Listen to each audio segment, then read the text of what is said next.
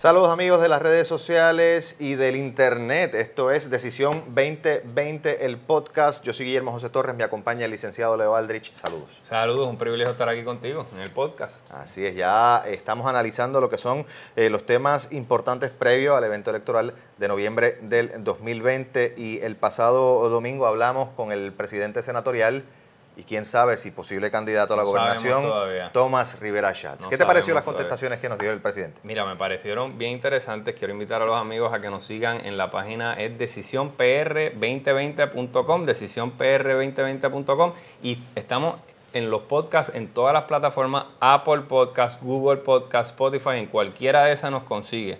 Guillermo, sobre tu pregunta de Tomás Rivera Schatz, yo creo que él no ha descartado la posibilidad de lanzarse a la gobernación. Creo que una pregunta tuya eh, fue muy puntual. Mire, ¿qué usted va a hacer en, la, en las elecciones del dos mil veinte? Y él les dijo, te dijo a ti y a Mari Carmen, le dijo, les dijo que él iba a estar en la papeleta. Eh, que él iba a estar en la papeleta, que no sabía todavía si por el Senado o por la gobernación, pero la posibilidad de retirarse de la política al parecer queda descartada, porque él les dice tajantemente a ustedes, a las preguntas de ustedes, yo voy a estar en la papeleta del Partido Nuevo Progresista. Así es que va a lanzarse. Yo creo que si va a lanzarse a la gobernación o no, es muy temprano saberlo. Yo creo que él está esperando los movimientos de los demás. Creo que Pierluisi ya, eh, sin duda alguna, va a ser uno de los contendientes. Y sabemos, porque eh, tú lo cubriste durante todo el verano de dos mil diecinueve y todo Puerto Rico lo vivió, que Tomás Rivera Schatz y Pedro Pierluisi no son amigos. No se, no, hay un choque ahí bastante visceral. Tanto así que en el Senado, cuando eh, Ricardo Rosselló nomina a secretario de Estado a, a Pedro Pierluisi para que en efecto sea su sucesor, hay una gran piedra en el camino en el Senado porque no se le da paso, porque simplemente la Cámara lo confirmó por un voto, por un solo voto lo confirma a Pedro Pierluisi, y en el Senado, por la cuestión de tiempo, por la cuestión política o por ambas, simplemente no se le da paso, porque Tomás Rivera Schatz decía, entre otras cosas, que no tenía los votos suficientes. Así que el resultado final fue que no pasó a ser secretario de Estado y por consiguiente no sustituyó a Ricardo Rosselló,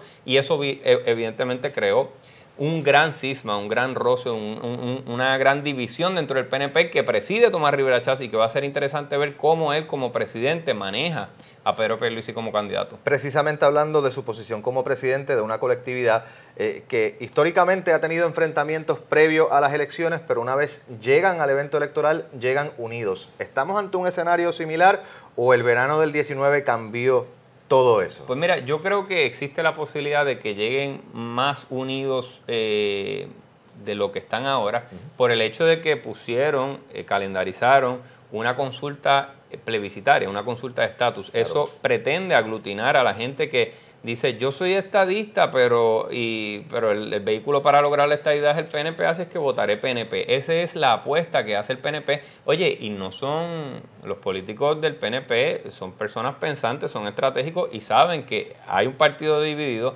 saben que hay muchas fisuras, saben que hubo muchos roces en ese verano dos mil diecinueve y saben que tienen que buscar algo que de alguna forma aglutine a ese partido. Pero mira qué interesante, Guillermo, ¿qué pasaría si la estadidad gana? Y yo creo que la estadidad va a ganar porque... La pregunta es sí o no. No, por eso. Yo creo que, que se ha planteado. Yo creo que va a ganar porque no solamente la forma en que está planteada la pregunta, sino porque yo de verdad creo que en este momento la mayor parte de los puertorriqueños son estadistas o, o, o quieren la estadidad. Y, y puesta de esa manera visceral, estadidad sí o no, yo creo que van a votar que sí. Lo interesante va a ser si la estadidad gana y el P N P no resulta favorecido.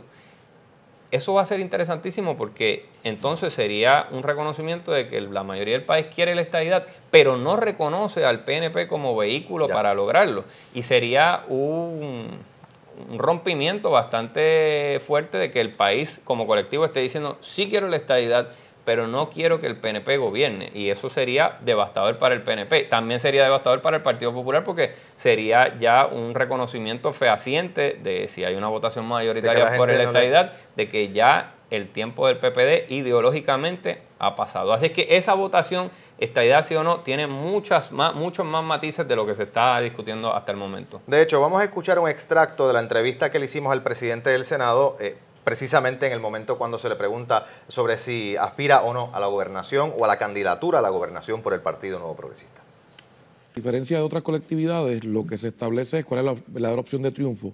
Y todos los compañeros y compañeras que tienen el deseo de servir, procuran que el, el triunfo de la colectividad esté por encima de la aspiración individual. Por eso aguardamos hasta el final, se configura la papeleta y en nuestro partido hay líderes, hombres y mujeres con talento y capacidad para aspirar a cualquiera de las posiciones. Así que esa ha sido nuestra eh, forma de manejarlo y así será en esta ocasión también. ¿Pero sí o no? ¿Va a aspirar sí o no? Voy a estar en la papeleta, pero es una decisión que... ¿Como candidato a la gobernación? Va a estar el partido evaluando cuál es la mejor opción. Hay muchos compañeros y compañeras que han hecho expresiones, han hecho sugerencias, algunos sugieren al compañero Pierluisi, otros me sugieren a mí, a la compañera Jennifer. Hay otras personas de la, del sector privado que también se han mencionado, alcaldes, el alcalde de Bayamón, se han mencionado otros alcaldes también y alcaldesas. Así es que, de nuevo, la decisión no debe ser eh, desde el punto de vista individual o particular, sino del colectivo. Es la manera de ganar elecciones.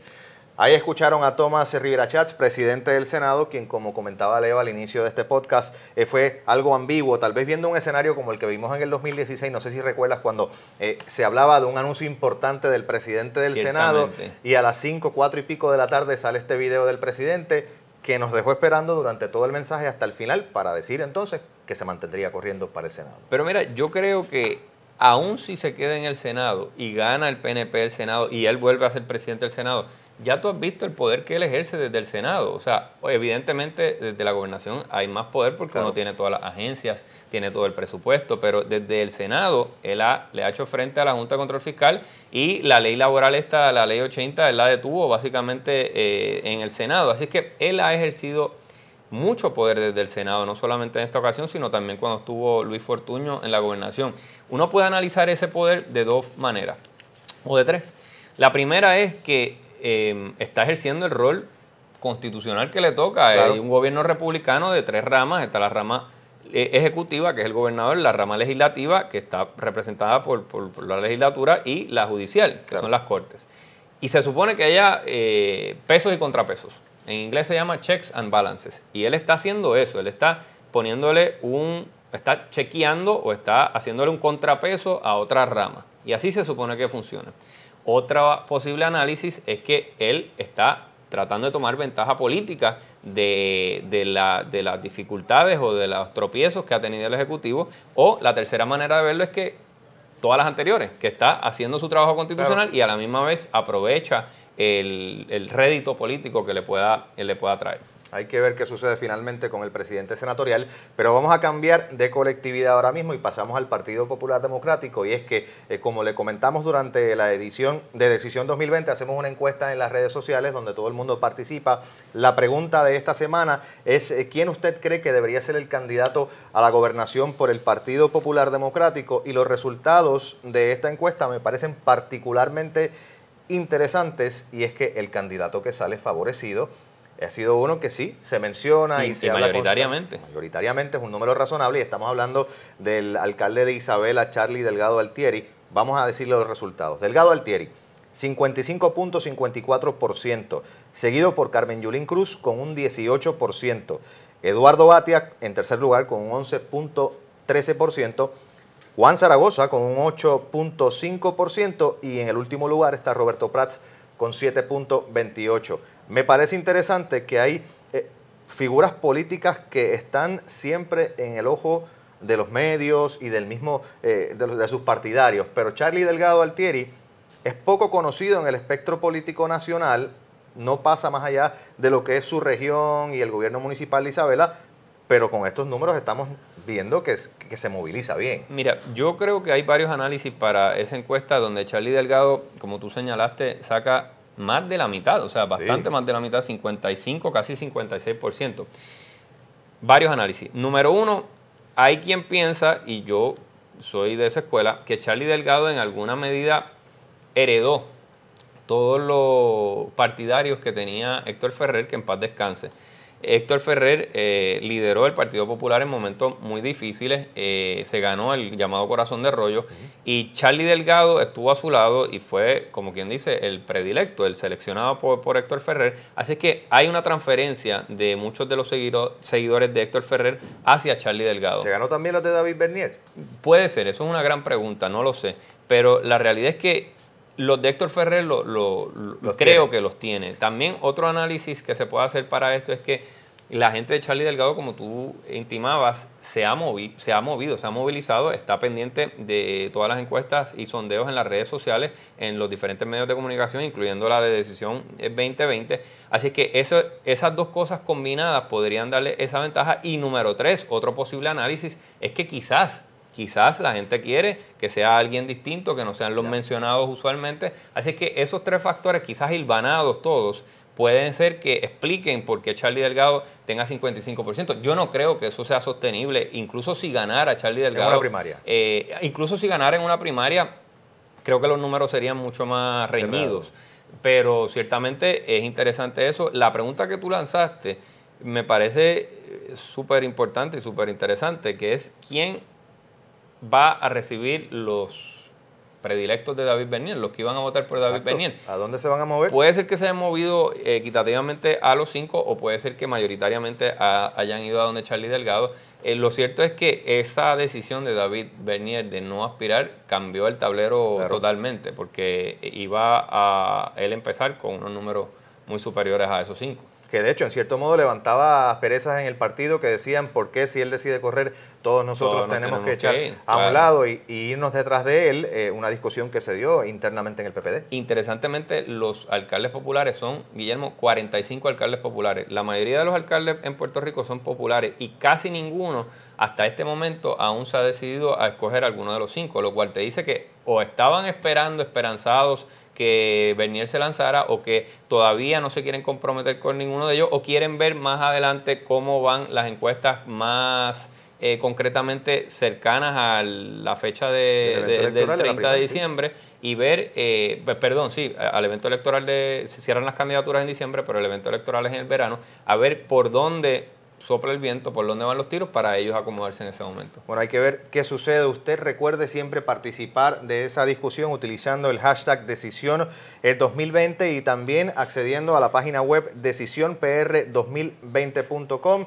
Esta encuesta se eh, realiza eh, desde que comienza nuestro programa y corre durante la semana, y siempre estaremos dándole los resultados aquí en el podcast Eh, todos los miércoles. Así que interesante el panorama político. En el Partido Nuevo Progresista no hay un candidato claro, aunque Leo Díaz en el primer programa nos dijo que el candidato claro era Pedro Pierluisi. Yo creo que sí, yo creo que sí, que hasta este momento Pedro Pierluisi es el único que se ha lanzado al ruedo, los demás están tanteando. Tomás Rivera Schatz, la gobernadora fue ambigua. Eh, sí, está Jennifer González, la gobernadora. Eh, Tomás Rivera Schatz y el doctor eh, el doctor Corazón, el claro. doctor Iván González, Iván González que, que siempre ha, ha tanteado con eso. Así es que no es el único Pierluisi, pero es el, el único que hasta este momento temprano en el juego ha dicho: yo voy para el frente, yo estoy recaudando dinero, uh-huh. yo soy el que...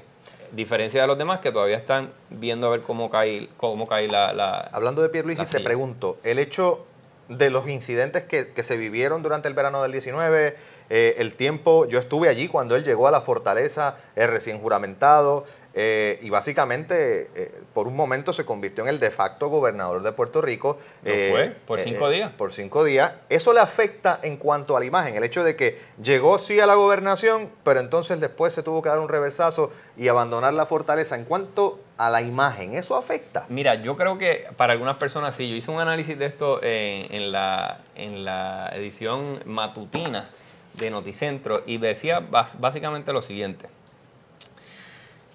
Pero Pierluisi, eh, esa pregunta que tú haces, pues sí lo afecta, sí, negativamente y positivamente. Positivamente, este señor estaba tranquilo en su casa, uh-huh. en su práctica privada. De momento llega el verano de dos mil diecinueve y ese hombre ha tomado la decisión, dándose hacia el país, dándose hacia su partido, de abandonar su práctica privada y meterse en el meollo de la vida pública de la gobernación. Ante esta situación, y como he hecho durante toda mi vida, di un paso al frente para ayudar a mi pueblo con la mayor buena fe y deseo de aportar al futuro de nuestra patria. Ese señor merece los aplausos, merece los vítores. Qué bueno que asumió las riendas del país cuando más se necesitaba, en un momento de tanta inestabilidad. Él tomó y dio el paso al frente y hizo lo que tenía que hacer, y, y, y dejando atrás la, los beneficios personales, monetarios, económicos que podía tener, decidió servirle al país. Pero ese es un análisis, pero hay quien puede verlo de la otra manera. Hay gente que puede decir: lo hizo a escondidas, juramentó en la casa de un familiar, no hizo las cosas de frente. Él es un abogado inteligente y, sabiendo que eso no era lo que disponía la Constitución, decidió seguir para el frente. Se ganó la enemistad de Tomás Rivera Schatz y de Johnny Méndez, que incluso lo intimó que podía haber, eh, podía haberse involucrado de manera impropia en una investigación legislativa. Y hay quien dice que se mandó, que estaba eh, un poco afrentado con eso de la gobernación. Así es que tienen los dos lados ahí. Gente que dice que asumió las riendas del país en un momento sumamente inestable, dio el paso al frente cuando más complicado era, y otra gente que dice que no, que tomó el poder sin que realmente le correspondiera, y él sabiendo que no era lo que correspondía en ley, que debió haber esperado, que no se debió haber apresurado a juramentar de esa manera en casa de un familiar sin darle la afrenta al país. Yo creo que esa imagen, hablando de imagen, cuando tú mencionas la cuestión de imagen, es bien importante.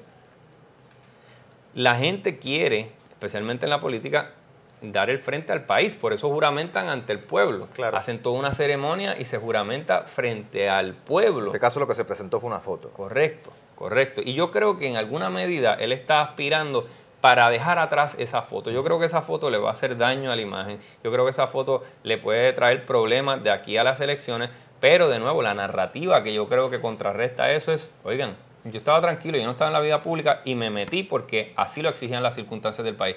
Si le afecta positiva o negativamente, las dos, Guillermo. Le afecta positivamente y negativamente, la gente va a tener que escoger si ese momento histórico fue bueno, trajo estabilidad, fue un momento de desprendimiento de parte de Pierluisi, o si fue una movida de él de tratar de agenciarse algo que no le correspondía. Ahí está. Bueno, vamos a cambiar de tema nuevamente, y es que ahora pasamos a lo que está ocurriendo con esto de la elección especial. Eh, sabemos que está la elección eh, para ocupar dos escaños senatoriales por acumulación del Partido Nuevo Progresista, pero también está la elección especial en el municipio de Humacao, luego del fallecimiento de don Marcelo Trujillo, quien fungió como alcalde desde el año dos mil uno. Eh, falleció lamentablemente el pasado mes de septiembre. Eh, hay varios candidatos, pero eh, al parecer, como todo en la política puertorriqueña, siempre hay una controversia, y en el caso de los candidatos o de los aspirantes a ocupar eh, la silla que dejó don Marcelo, está eh, eh, Nardén eh, Jaime Espinosa, quien eh, pues le han salido unos asuntos que al parecer pudieran eh, restarle a su candidatura. El Partido Popular ya se ha expresado y al parecer lo quieren desertificar como candidato a, ¿no? a la silla en la alcaldía. A la silla de Humacao. Y Nardén Jaime envió un mensaje muy duro a, al presidente del partido, Aníbal José Torres. Dijo, oye, Aníbal Acevedo Vilá eh, fue acusado, fue acusado criminalmente y no se le pidió eh, la renuncia en ese momento. Estaba corriendo para la gobernación. Correcto, y no se le pidió, eh, no, se, no fue desertificado. Y dice Nardén Jaime, yo no he sido acusado formalmente sí. por las autoridades, ¿por qué me hacen eso a mí? Y tiene un punto en el sentido de que no ha sido procesado criminalmente, pero la realidad es que el otro punto es que el Partido Popular está tratando de, de velar porque las cosas sean, la, la, los candidatos que los representen sean lo más pristinos posible, y pues hay una nube sobre eh, Nardén Jaime. A mí siempre me preguntan, oye Leo, tú eres abogado criminalista, tú defiendes la presunción de inocencia. Y no hay duda de eso. Yo creo que la presunción de, no, de inocencia le, le asiste a todo el mundo y a todo el mundo por igual, porque si es buena para los malos, es buena para los buenos. Claro. Y lo que pasa es que es como... son dos canchas. La cancha política y la cancha legal son dos distintas canchas. Por ejemplo, no es lo mismo analizar los señalamientos de alguien en una corte de justicia y, señal, y, y analizarlos en, el, en la arena política. En la arena política se juega mucho con la percepción, se juega mucho con... Eh, la mejor carta de presentación, la imagen. Eso no es necesariamente el caso en la Corte de Justicia, porque en la Corte de Justicia uno no tiene que tener buena imagen, es lo que uno hizo o no hizo. Pero ante Así los que alegatos es, que hay es, ahora. Es una cosa muy distinta si, si la presunción de inocencia le cobija o si en la política y en lo legal. ¿Te parece que debería mantenerse en, en, en carrera con estos alegatos eh, que, que se han hecho, a, a pesar de, como tú dices, la presunción de inocencia, eh, no se ha probado nada? No se le ha procesado, no se le ha tan siquiera radicado. Pero políticamente, ¿cómo, cómo? Yo creo que políticamente no es la mejor decisión que él eh, siga eh, eh, aferrándose a eso. Yo creo que el Partido Popular tiene que buscar, y, y el P N P también, o sea, que los partidos tienen que buscar personas que no estén manchados por ningún señalamiento. Ni y, la mera duda. Ni la mera duda, y si hay un señalamiento, pues que se pueda probar fácilmente que no es así, porque tampoco uno eh, va va a estar sometido a que cualquiera diga una barbaridad de uno y uno pues va a decir, ah, pues me tengo que quitar. Pero lo cierto es que con lo que ha pasado con Nardén Jiménez, si hay una expresión tan contundente de parte de la presidencia del Partido Popular,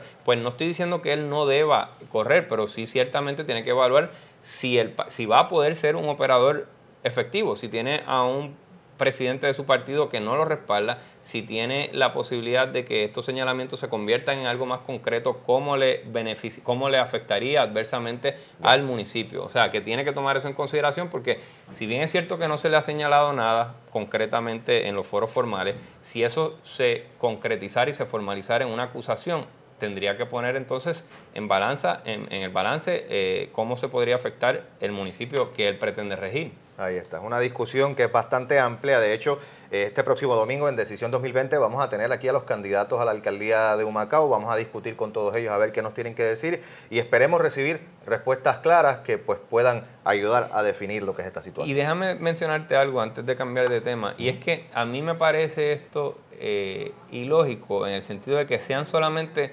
los miembros del Partido Popular los que puedan escoger el próximo alcalde de, de Humacao. ¿Por qué?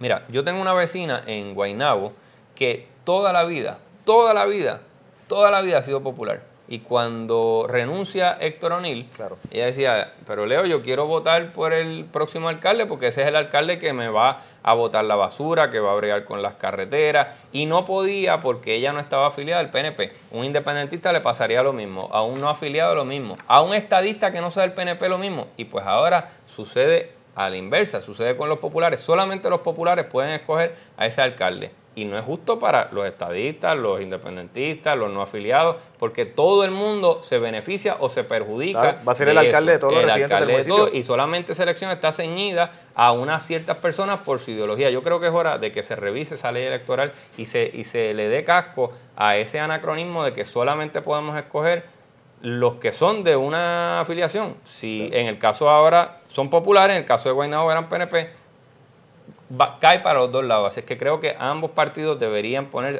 los tres partidos deberían ponerse de acuerdo para rectificar ese, esa laguna en la ley. Por interesante, por demás, la discusión sobre quién pudiera ser el próximo alcalde del municipio de Humacao. Nosotros, como les indiqué, vamos a tenerlos aquí este próximo domingo en Decisión dos mil veinte. Todos ellos van a estar aquí eh, contestando esas preguntas sobre eh, pues, cuáles son sus planes y cuáles son sus ideas para seguir llevando eh, lo que son las riendas del municipio eh, de Humacao. Pero uh-huh. vamos a tener lo que son los momentos electorales. Son reportajes preparados por el compañero Efrén Arroyo sobre la historia política y hoy tenemos Super. uno bien interesante. Adelante.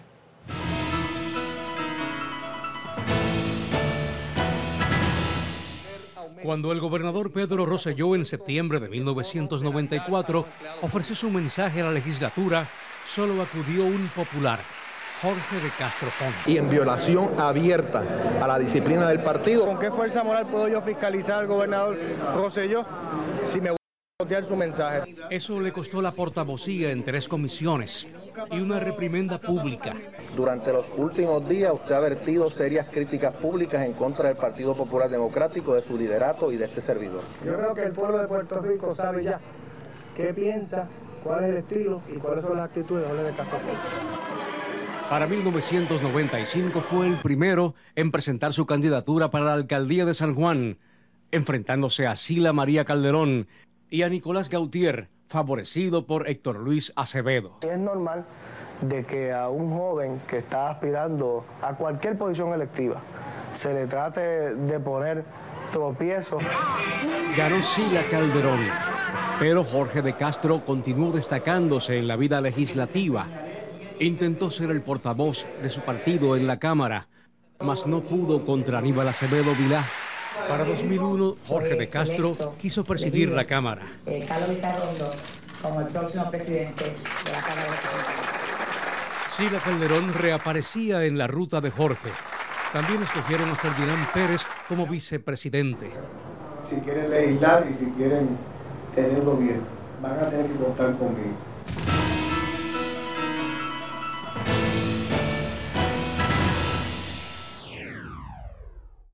Oye, Guillermo, se veía bien joven el representante. Varias después, personas se veían bien joven. Y después ahí. Jorge de Castro Font, que estuvo en el Partido Popular, en el Partido Nuevo Progresista.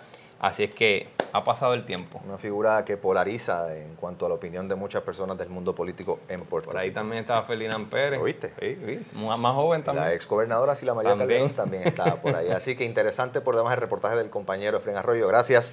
Eh, pero hemos llegado ya al final de este podcast. Importante destacar que a través de la página web decisión p r dos mil veinte punto com usted consigue toda la información en lo que son las encuestas y básicamente esos clips del programa, las entrevistas que hacemos a los candidatos y a los políticos que llegan aquí eh, a nuestro programa, y también en las plataformas Apple Podcasts, Google Podcasts, Spotify.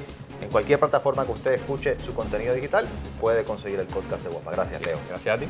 Así que gracias a ustedes por sintonizar el podcast de Decisión dos mil veinte.